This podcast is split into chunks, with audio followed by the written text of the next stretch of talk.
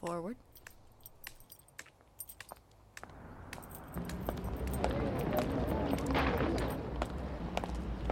Forward.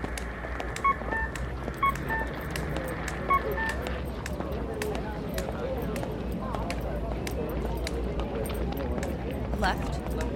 Find the door.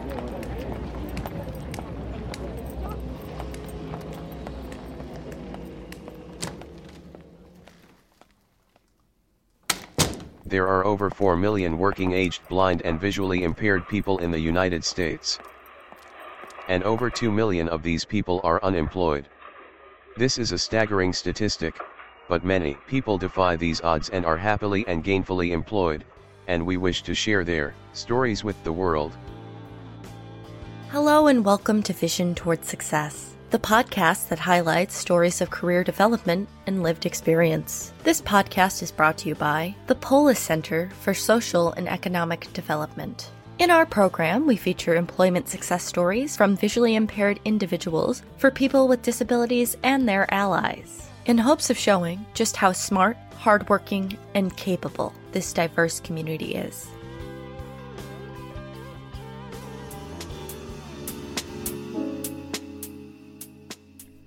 Hello, my name is Elena Regan, and you are listening to Vision Towards Success. In today's episode, we will be diving into the wide reaching world of technology. Our guest, Sina Bahram, is the CEO of an accessibility firm called Prime Access Consulting. He works diligently to ensure that products today can be used by all people regardless of disability. And now I'd like to hand it over to my colleague Chantel so we can learn a little more about Sina.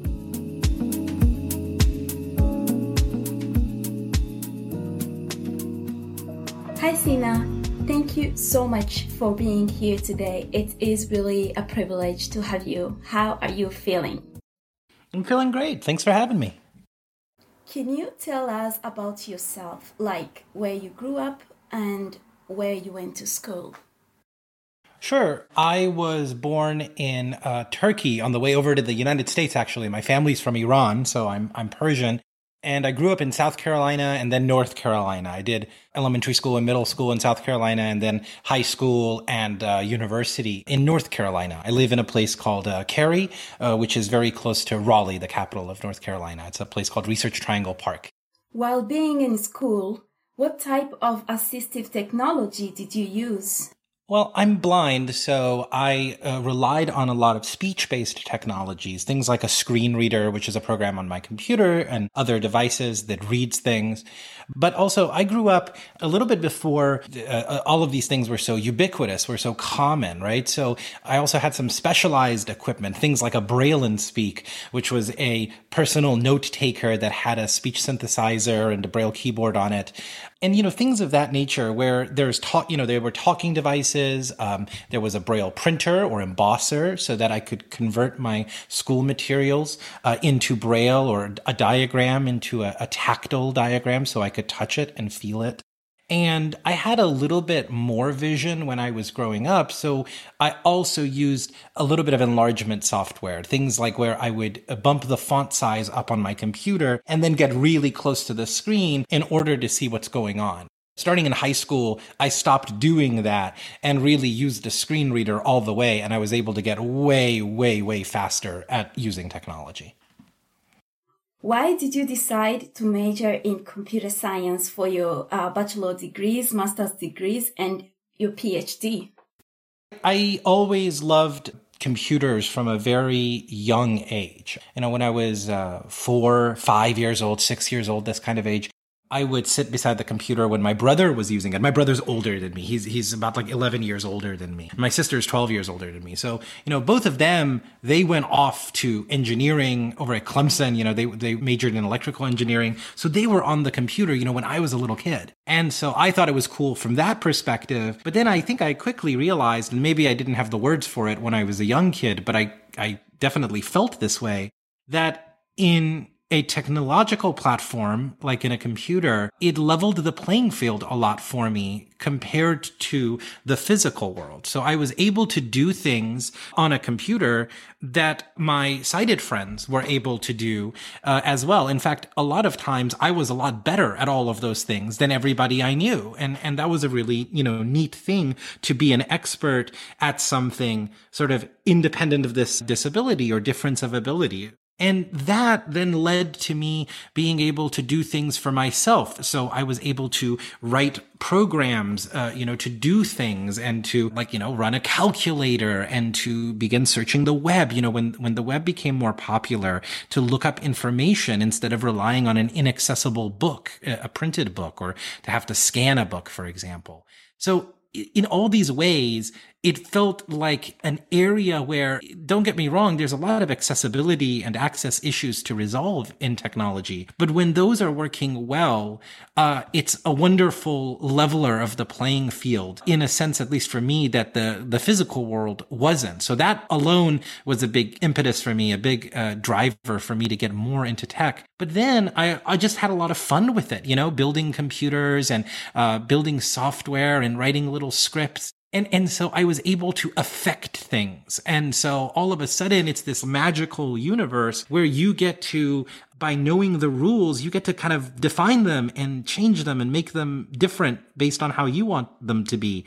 And I thought that was really cool. So when I went into college, I definitely, you know, majored in computer science because I knew that's what I wanted to uh, be doing. And then later on, all this other stuff around inclusive design and accessibility started happening where I, I realized that this is also a method by which I can help people, uh, whether they have disabilities or not, to just have wonderful experiences because technology is such a, you know, wonderful force for good when used in the right ways. Speaking about accessibility, did you work during your college days?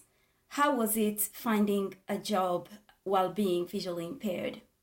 I did work during my college days. I worked uh, a lot during them. Sometimes it would be uh, at the university IT office. And one of the things that I helped them actually with was their accessibility efforts on campus and to pass uh, the university wide ICT accessibility policy, which is like in- instructional and information communication technology. So really looking at all of the things, you know, websites and educational software and, and smart boards and things like this and making a policy on campus that says, hey, these things, they need to be accessible because they need to be usable by the widest possible audience amongst our staff, our students, our uh, faculty, right?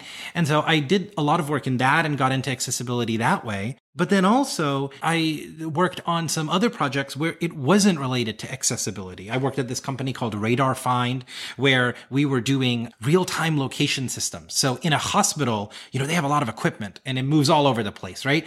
And they need to know where that stuff is. So we put these, we invented these little tags that you could put on them. And then we wrote, uh, uh, all sorts of software and made all sorts of hardware that could track these things throughout the hospital. So when a doctor needed something, she could look at a screen and know where the closest of that thing was. There was a map that would tell her, oh, there's one, you know, down the hall in this room. And so I got to work on a lot of cool aspects of that from the hardware to writing the location algorithms. Think of it like indoor GPS, you know?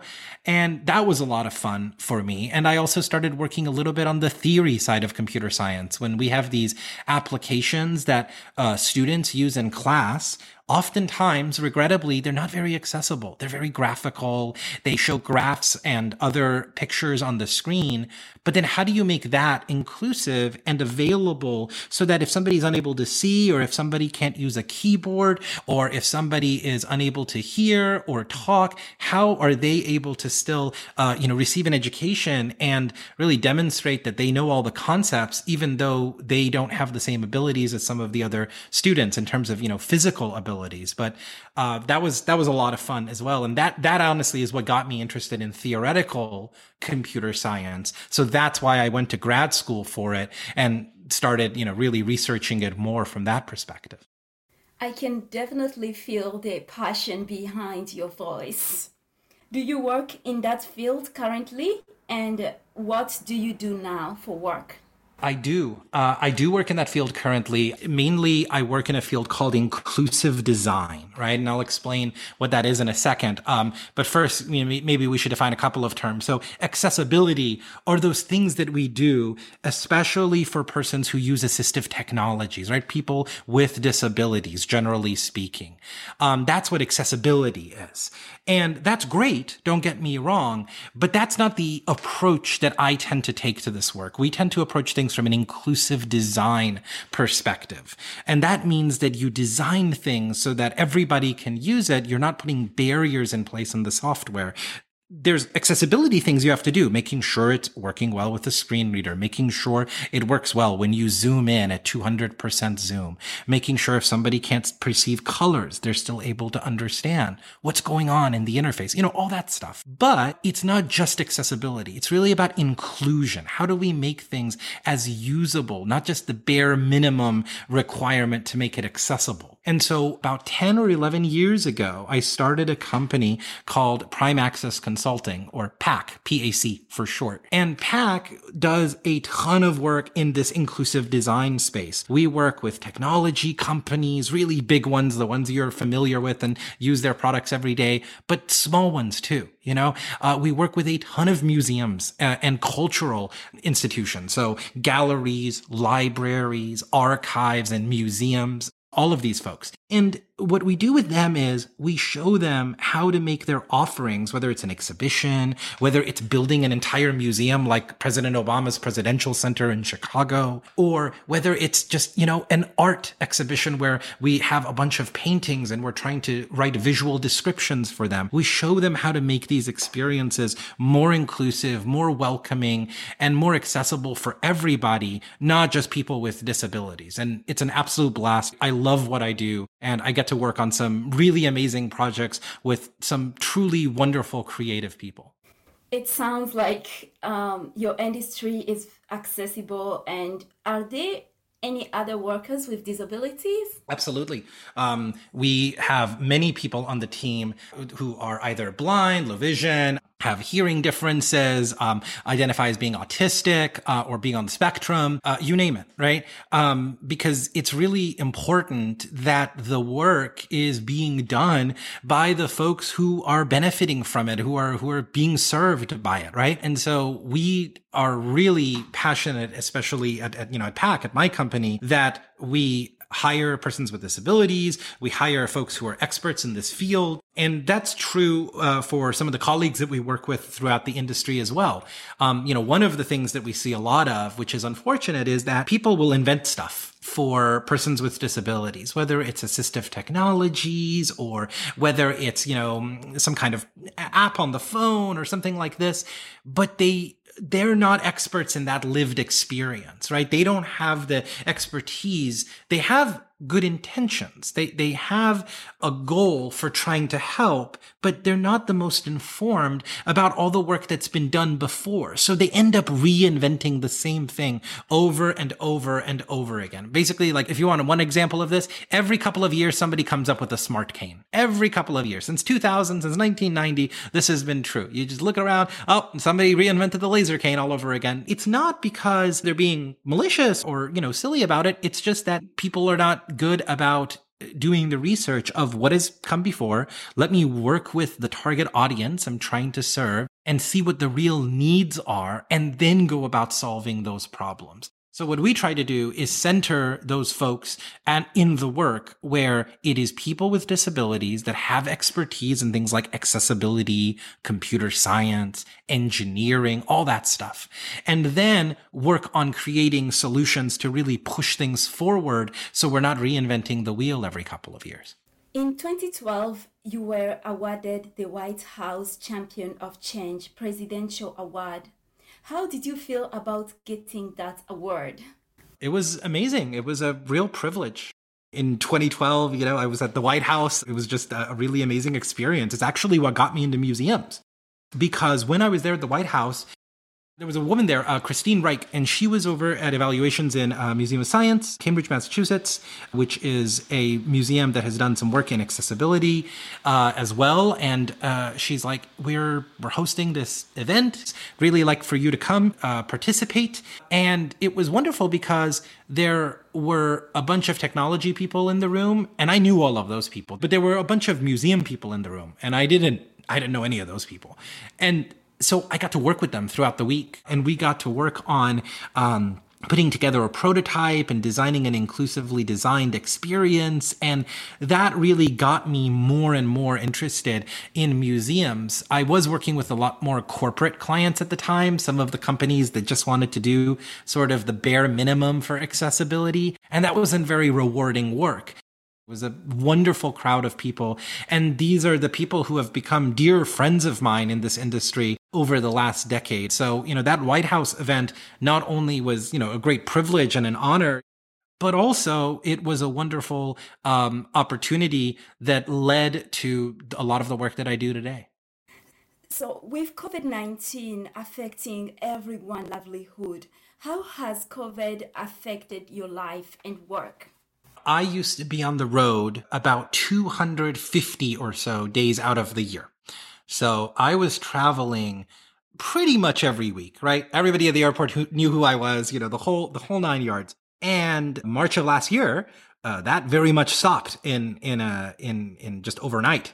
And so all of a sudden, I went from spending 250 days out of the year traveling to spending zero, and that was a huge change. But I'll tell you, a lot of the ways in which that you know in which we do the work that didn't change. We were doing, you know, I was doing remote calls 10 years ago. I was uh, hopping on conference calls with people and getting work done remotely, even when I was traveling so much uh, all the time. And so the method by which I was doing the work, that didn't really change, but doing it all from home and all of the, you know, related things from shutdown orders and not being able to go out and see friends and loved ones definitely was a, was a huge, you know, impact uh, I will say, you know, I'm really fortunate. It's really a, a, a, place of privilege, right? I own a house here in, you know, Cary, North Carolina. I can afford things like delivery, you know, for food and for groceries and things like that. I can work remotely. So I was still able to earn a living during the pandemic. This is, this is a real privileged and fortunate position to be in. So many other people did not have that level of privilege. And so uh, definitely the pandemic was incredibly hard. And, you know, I lost some loved ones and things of this nature. But by the same token, I want to just make sure that we're realizing that so many people had it a lot worse. And so I'm glad that hopefully with uh, vaccination rates increasing and uh, things starting to open back up again, that we're hopefully getting to the end of it. How has it been for you to speak to small and large group and organizations about web accessibility? Yeah, I mean, it's different, right? Different groups approach the problem in different ways. Not only web accessibility, but digital accessibility and inclusive design. All of these topics a lot of folks think about it in different ways. Some folks are just concentrating on, well, this is going to cost me more, you know, and you have to, you have to have that conversation with them. No, it doesn't. It opens up new customers. You know, there's a ROI or return on investment argument that we make, you know, with, with business owners and things of this nature. Other organizations, they're interested in, in equity and inclusion, right? They're interested in how do we serve our staff better? How do we serve our customers and our visitors to the organization better? This is the right thing to do. How do we do it? So that's a different conversation. Uh, it really, really depends. You know, and when I'm giving talks, uh, the energy in the room is very different, right? It's very different to talk with you right now, you know, on this kind of recording versus talking in a room full of 10, 20, 30 people versus talking to, let's say, two or 300 people versus talking to, you know, some crowds I've talked with. It's 2000 people in the room. And those are very, very different experiences. What I find lovely about all of them is that I truly do believe and I do hold an optimistic view, especially in the long term, about humans. People are generally looking for ways of doing good, and a lot of people are good people that simply don't know how to make things better or how to stop doing things that may not be the best from an accessibility perspective, from an equity and diversity perspective, from a racial equity perspective. All of these things are, are top of mind for a lot of folks right now. And so I think that when you are someone like myself who offers to come in and collaborate and not make people feel bad about where they are, but help them get to where they want to be, that's a, that's welcome. That's something that people are are going to react positively to. Not everyone, you know, there's always some folks that are going to be resistant, but the overwhelming majority of folks want to do the right thing. They simply don't know how. And so that sort of educator role is something I take really seriously. It's it's really important to me. And I feel that's the way that we can actually strive to make systemic change in the world. Absolutely. And do you mind speaking about your current research and how you can help people with disabilities? Sure. So I'm involved in a couple of different projects right now. I uh, I'm not in a PhD program anymore, so I can't spend my entire day doing research. But one of the projects, for example, we're working on is this project called Multitap there's this uh, gentleman in uh, Alabama. You know, he uh, is a wheelchair user. Um, he can't really speak above a whisper, and he's also blind and has some motor differences. Right, really can't use an iPhone the way that I can use an iPhone by with using my hands and running voiceover on it. So. How can we make something that allows him to interact with, let's say, an iPhone in, in a better way, in an efficient, fast way? And so he was a switch user, which is just a way of saying he had four buttons on his wheelchair. He could either press them uh, short or long. So he could press them quickly or he could hold them down for a second. And these would activate some functions on his phone. Like imagine typing that way. It's just so excruciatingly slow to type words that way, right? Because all you have is essentially back, forward, and, and accept, right? So I you know, learned about this and, and, and about his story and everything at, at one of the meetings I was at on an unrelated research project. And I was just offended uh, from like, as a computer scientist, I was offended because this is atrocious. I, I knew I could do better. Now I don't have any free time, but that's never stopped me before. So I was like, look, uh, I think we can build something better. And so we did. Uh, I got a buddy of mine to 3D print a case, and then I designed um, essentially a program that runs on an embedded little piece of hardware, a little circuit board that we just bought and programmed, and we put 12 buttons on top. And the 12 buttons are a keypad 1, 2, 3, 4, 5, 6, 7, 8, 9, star 0, pound, just like a telephone keypad. But here's the thing before the iPhone, the way that we would text, you would um, push the keys to make letters. This is the way that, you know, we all used to text on our Nokia phones and things like this. But it's not only for typing because we also put different capabilities into that keypad so that he could control voiceover. So then he was able to navigate around and switch between emails and go bring up YouTube and do those kinds of things, which yes, he could do before, but super slowly. And now he can do it anywhere from five to 10 times faster that's some of the work that you know I do on the side when not doing all the accessibility and inclusive design work in museums and with technology companies and things like that. It's really important and amazing because I myself grew up in a place where I did not receive any access to uh, my notes or I will just go in class and listen and borrow notes from other people because there were no access and all I needed was accessibility in order for me to be independent and work by my own. And why are you so passionate about accessibility? Well, it's because of what you just said, right? So the difference is the opportunities that folks have, whether it's because of socioeconomic background, what country you grew up in, where in a particular country you grew up in, what school, you know, you had. I had a teacher when I was in second grade. She probably made all the difference in my life. She was a TVI, teacher of the vision impaired. And what she did was she taught me how to type. That was, that was the thing that we did. And that then allowed me to use computers. And just imagine if I hadn't learned that, you know, maybe I would have learned it later on. But that's a big deal. That's a really big deal. And so for me, what's important is to understand that when the barriers are broken down, we can make our environments and our society far more inclusive, right? When we think about disability, there's a couple of ways of thinking about it. One is sort of this antiquated medical model where we view the individual as being disabled. We say, oh, that person cannot see, so they are disabled, right?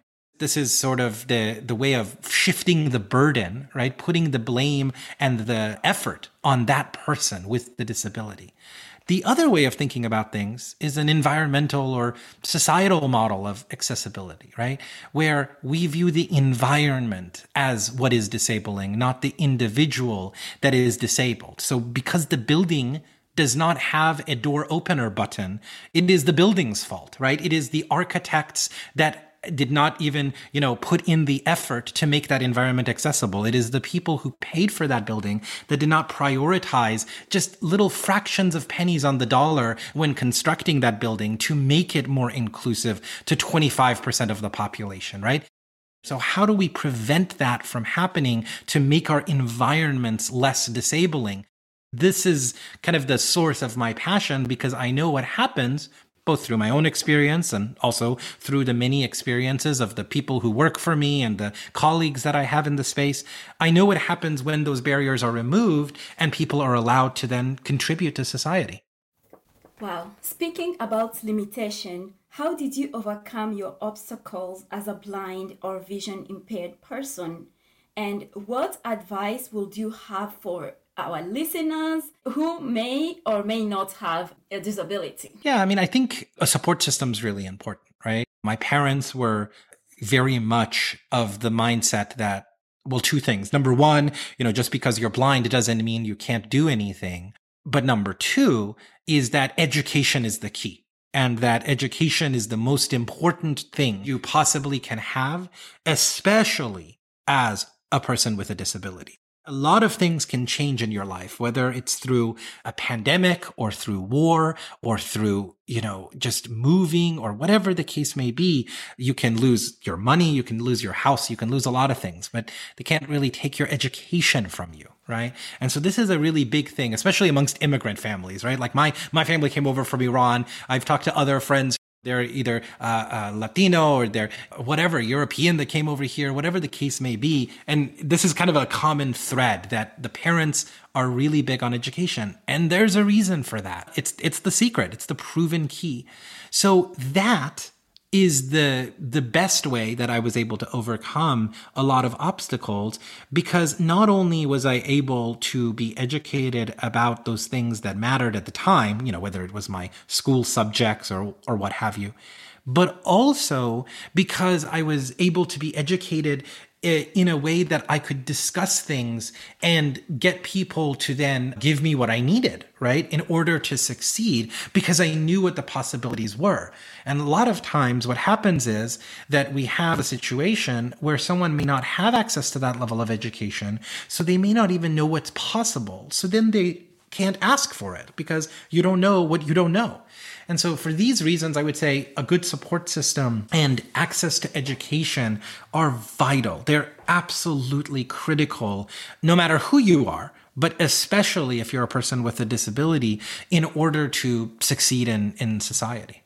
That's really, really true. Um, you remind me so much of my mother, who always believed that education is the key to success. Although I did not have access to accessibility in school, but she always pushes me to go to school and um, she believed that was the future for me. And you remind me so much of her it it is really a privilege speaking to you today. I mean, I I've learned so much from you, and I I'm sure that our audience as well are learning so much about accessibility and inclusion.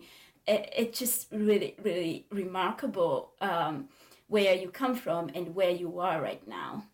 Thank you. That's that's a very kind comparison, and also just very nice of you to, uh, you know, to, to to say. And thanks for all the work you're doing with this. I think that you know this kind of message of inclusion and accessibility and education being important is important for people to hear and for them to then use it in order to be successful in their own lives. So thank you for what you do, and thank you so much for having me.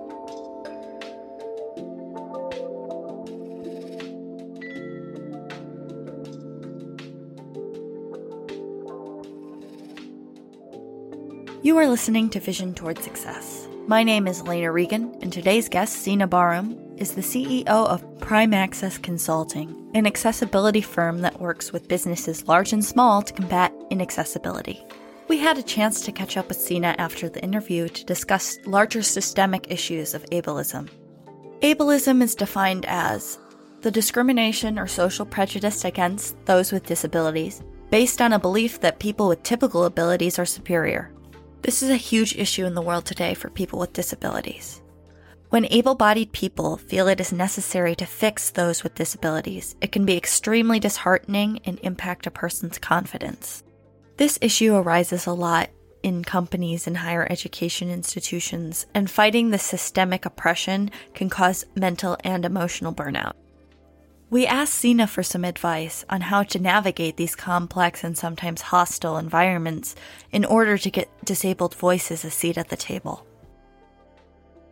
you have to find the right levers. I mean, you have to find the right levers and knobs to pull and twist. And so it really depends on what the motivating factors are for the individuals at hand. When, when I'm talking with the CFO of a hundred billion dollar company, I'm not using the same arguments as when we're chatting with the director of a 14 person museum.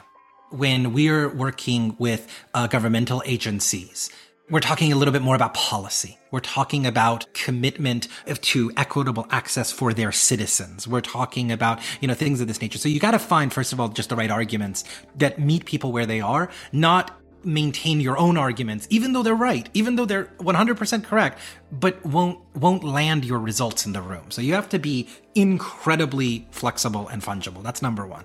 Number two is it's exhausting right? It's exhausting work. And so having a support system of allies, both persons with disabilities and without, and that's really critical that we don't stay in our echo chambers, right?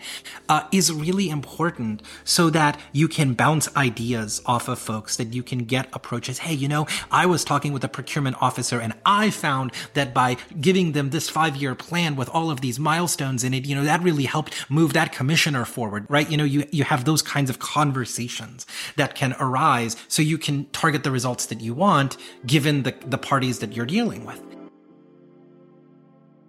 It is only logical that arguments differ based on the opposing forces and the situation at hand. And for those with limited experience facing ableism in education or the workplace, it can be very difficult to know what argument to use. A support system will help you strategize and plan the tactics to use based on the desired outcome and the entities you're dealing with. You also got to figure out what kind of groom you're talking to. Is this a carrot or a stick kind of problem, right? There are laws in this country around some of this stuff. And you need to be able to uh, speak intelligently about them, not just wave around, you know, like the ADA, like it's some kind of magic wand. One of the biggest pieces of disability legislation in the US is the Americans with Disabilities Act, or the ADA. This bill was signed into law on July 26, 1990. This document makes it illegal to discriminate against somebody based on a disability in employment, education, public access, transportation, and telecommunications. Being educated about the relevant disability documents and resources like the ADA is important in getting the results you want. If you do not have that needed knowledge, having allies who have that information is crucial.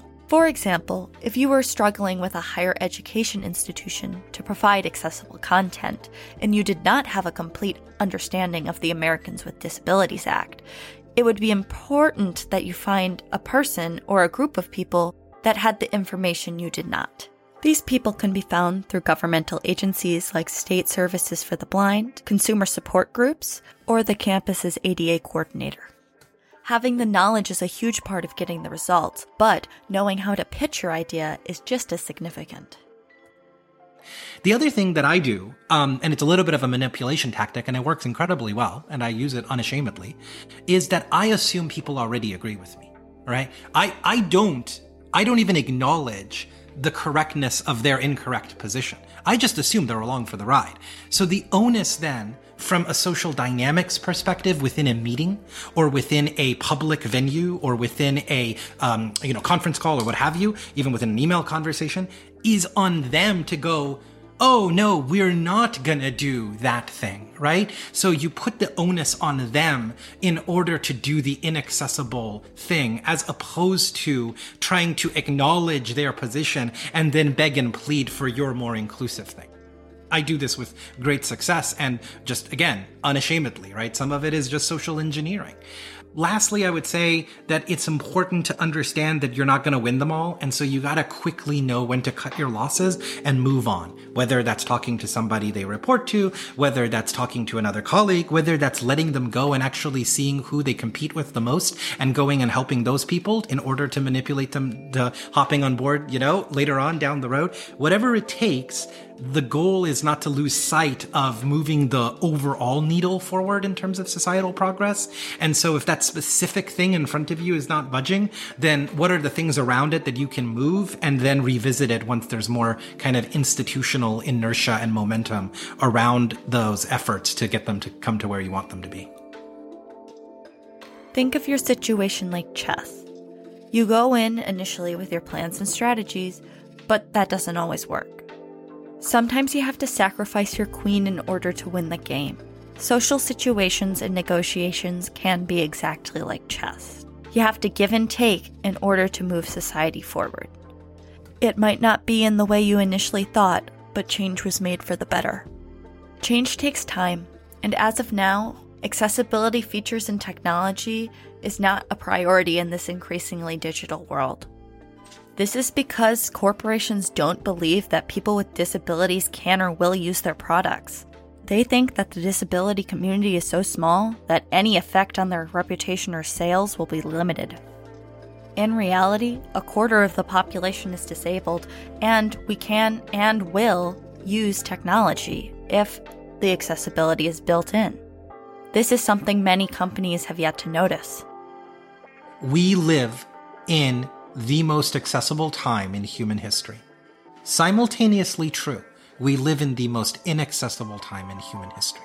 By 2025, there will be more technologies invented in between now and then than in the history of humanity combined. This is a mathematically, objectively true statement. There's no room for argument here. This is a true fact. And a majority of those things will be inaccessible. Now, what's funny is there's also going to be a metric boatload of things that is going to be more accessible between now and then, more so than in the history, you know, in all of the history of humanity. But it doesn't matter. One quarter of a million being larger than one quarter of a thousand doesn't really matter because the other portion, the other 75%, is so much larger. And it's going to continue to be this way. It is possible to make every piece of technology and web content accessible. The WCAG, which stands for Web Content Accessibility Guidelines, first published in 2008, and ARIA, the Accessible Rich Internet Applications, both provide programmers with concise information on how to make websites and other online materials accessible to those with disabilities. The resources are out there, people just don't know about them. And this is where we run into the biggest problem in accessible tech today the pipelining problem. So, the pipelining problem has two parts to it. The first part of the pipelining problem is what you outlined developers, designers, human factors folks, you name it, engineers, psychologists, what have you, even doctors. Let's, you know, put that whole thing aside for a second. They all are graduating from universities and other programs, other certificate programs, etc., without the necessary skills, but also without even the necessary mindsets around inclusion and accessibility. This is a massive problem because then they end up creating things unwittingly making them less accessible. So we need to fix that at the university scale. And the way that we need to fix that is we need to make accessibility and inclusive design part of accreditation. And we need to attack universities at accreditation because otherwise they don't care. And this is what I was talking about earlier about reaching for those levers and knobs that people care about. So it doesn't matter that they say they care about accessibility. What matters is that uh, ACM or other bodies will not accredit their computer science department unless if they build in accessibility. So we need to go after the entities that are upstream, and then we can use that as the motivator for University X to do the correct thing. Some of it will be done just because, others will be done because you have to say, well, you're not going to get accredited, right? So that's number one. Number two on the pipeline problem is we don't have enough people in my field. I'm looking for multiple folks that are experts in WCAG, in ARIA, screen reader usage, etc., to help with a lot of these things that we're doing, whether it's audits and things like that. I cannot tell you how difficult it is to find these people. Some of these folks are earning six figure salaries. I cannot find these people. And I'm reasonably well connected, right? This is a massive problem there's not that many folks that know this stuff well and are available to be hired. And so we need to be encouraging folks, whether they're persons with disabilities or not, to go in and get the computer science skills, the engineering skills, the what have you, the design skills, and then also to be contributing on, on just pure inclusive design and accessibility work because there's so many things to fix independent while, you know, simultaneously we're solving the pipelining problem and trying to make the, the more, the world more inclusive on, on one end. So these are are the two aspects I feel of that education question that you asked that we need to be tackling in a really significant way. And it's going to involve, it must involve federal, state, local education, business folks in order to, you know, make some progress on it. This is like a supply chain issue. People are graduating university and they don't have the required knowledge to get into the accessibility field. If there are less people in the accessibility field, less accessible technology gets produced. And this cycle will just continue unless universities change their accreditation requirements. Another outcome of the pipelining problem is that accessibility firms like Sina's have to engage in a large amount of remediation. Remediation is when a piece of technology is made accessible after it is on the market and in use. The percent of work that is remediation is extremely high and something Sina would like to see lowered. For me, I think it would be an 80 20 split, more in the favor of remediation. Uh, but that's starting to change mainly because we're being really strategic about trying to build relationships with architects, trying to build relationships with, you know, lawmakers, trying to build relationships with designers and exhibition design firms and things like that, where they call us in at the beginning. They build us into their budget up front. So we're not taking away a slice of anyone else's pie. We're all, you know, we're part of that design team from the very get go. And this way, it's making the project better and more inclusive along the way we've gotten a ton of traction with that, but don't get me wrong. A majority work is it remediation? Yeah, yeah, it is. Remediation would no longer be an issue if creators had an interest in inclusive design.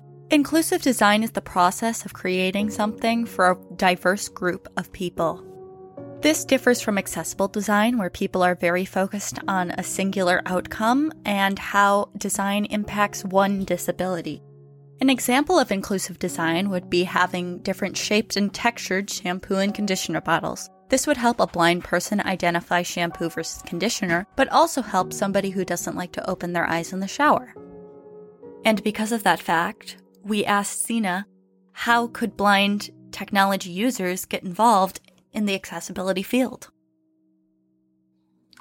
I think that unfortunately, what what this means, and, and, I don't like that I'm giving this answer, but I do feel it's the answer to give, is that folks need technical skills. That's just the world we live in, and it doesn't have to be going to school for computer science. It can be a certificate program. It can be something else, but we live in a world that is deeply, deeply digital right now and it's only getting more. We need a level of of digital literacy amongst persons with disabilities. And i'm biased right? I work in that field. I'm coming to things from a computer science perspective. I'm coming to things from the perspective that technology can fix a lot of problems. And it truly can. I've got the results to point to to prove that.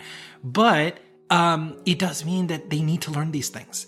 And I know there's a lot of emphasis on, well, like not everybody has to learn tech in order to contribute. And those are all true. We need content people. We need design people. We need psychology people. We, we need all of those folks. But if you're asking, if you're an assistive technology user and you want to get into accessibility, my number one piece of advice is learn every single piece of technical knowledge you possibly can get your hands on. Learn computer science, learn these technical skills because it's only going to get more technical. The projects that I see coming down the pipe, I mean, last week I was working on holograms. Okay. Nobody's talking about that. Like some people are over here talking about alt text on images.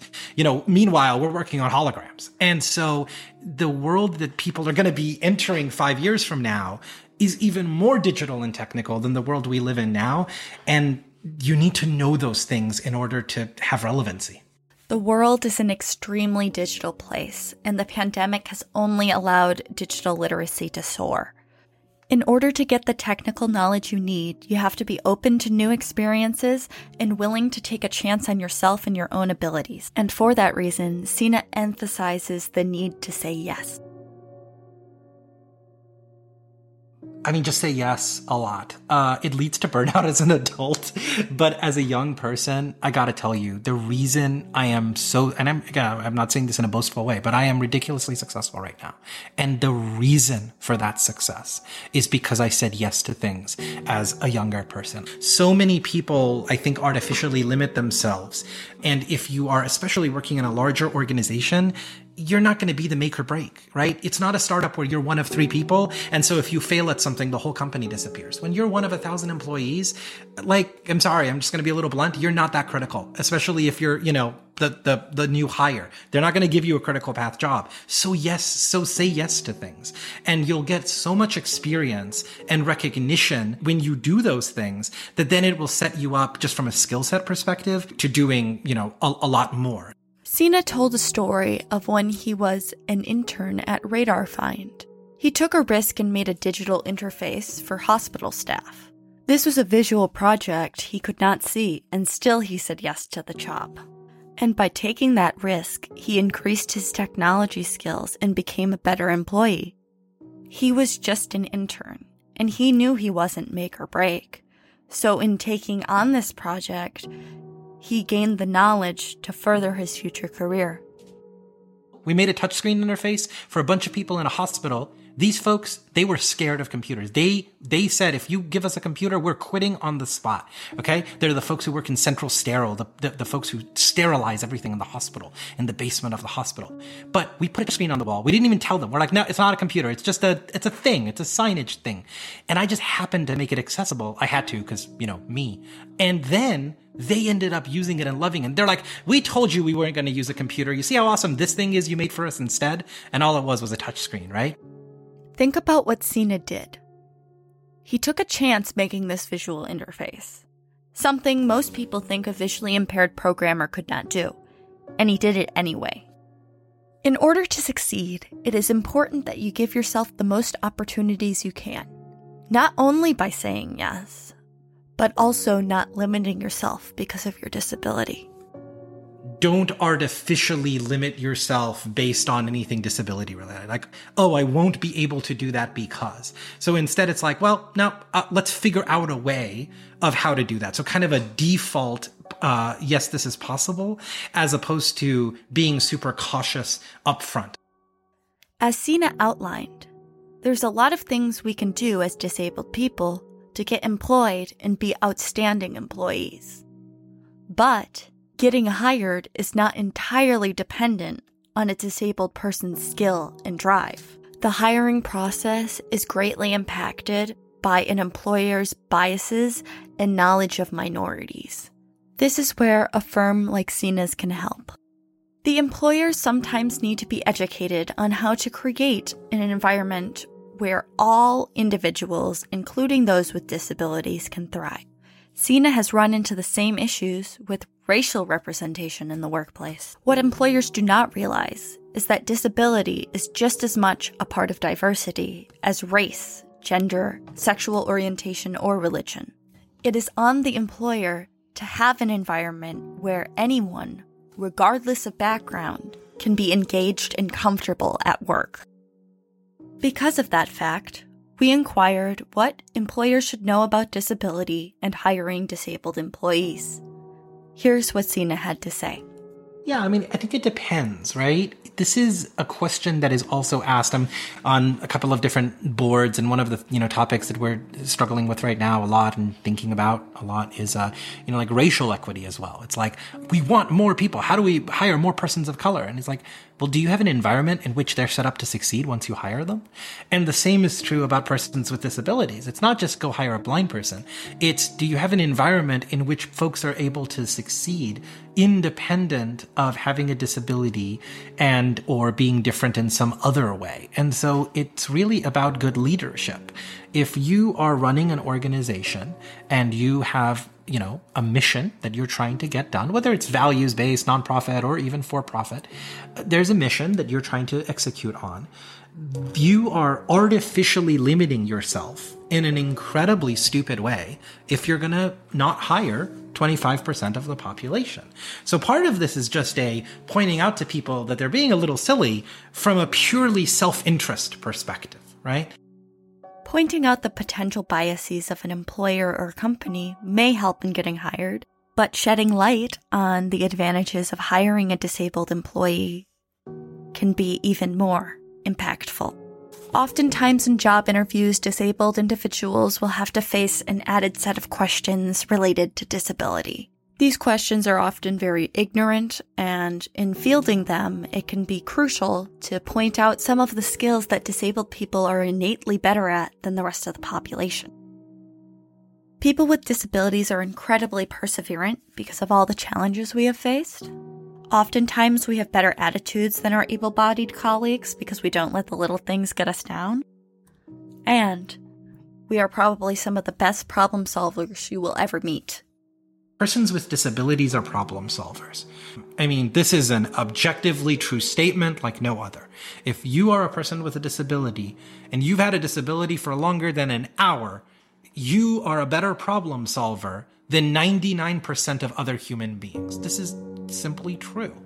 And so, if you think about the world we live in, it's not really the kinds of jobs that are I'm going to do this one thing. This is what I do, 9 to 5, and then I go home. Because to, you know, be blunt with you, that's going to be done by a robot. Either it's already been automated or it will be automated very soon. The jobs that humans are going to be left with are the ones that involve either knowledge work or creativity of some sort. This is a reality, right? Some people don't like to talk about it. They're just sticking their head in the sand, but it's a reality. And so what that means is that you need problem solvers. And the best problem solvers in the world are persons with disabilities.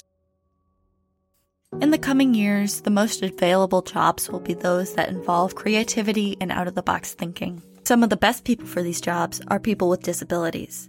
Hopefully, this fact will encourage employers to be more inclusive. Inclusivity is something everyone searches for. Whether it's finding the right group of friends, being picked for a special team, or simply having your opinion heard. And for those with disabilities, it's incredibly hard to find environments and content that don't passively or actively inhibit us from having equal access or opportunities. Sina and his company PAC is just one of the institutions fighting this global disregard for accessibility.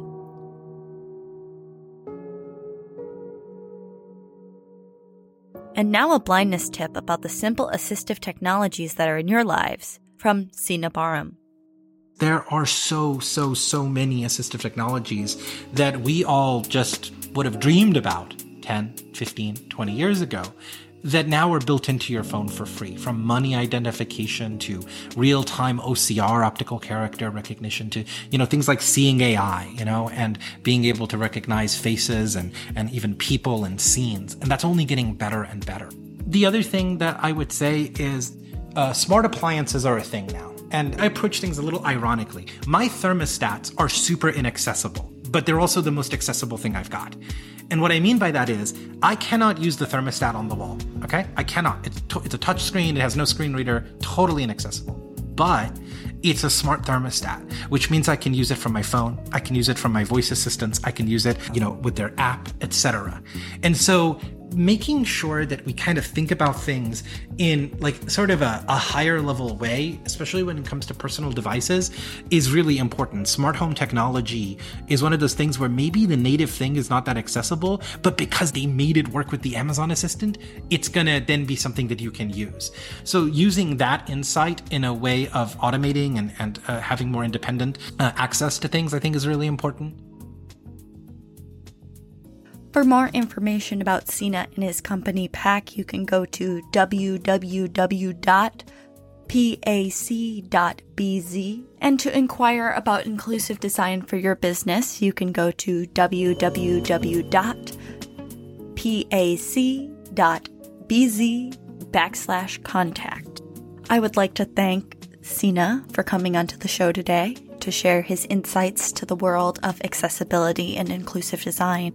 He is truly an amazing guest, and I hope you all enjoyed this episode of Vision Towards Success.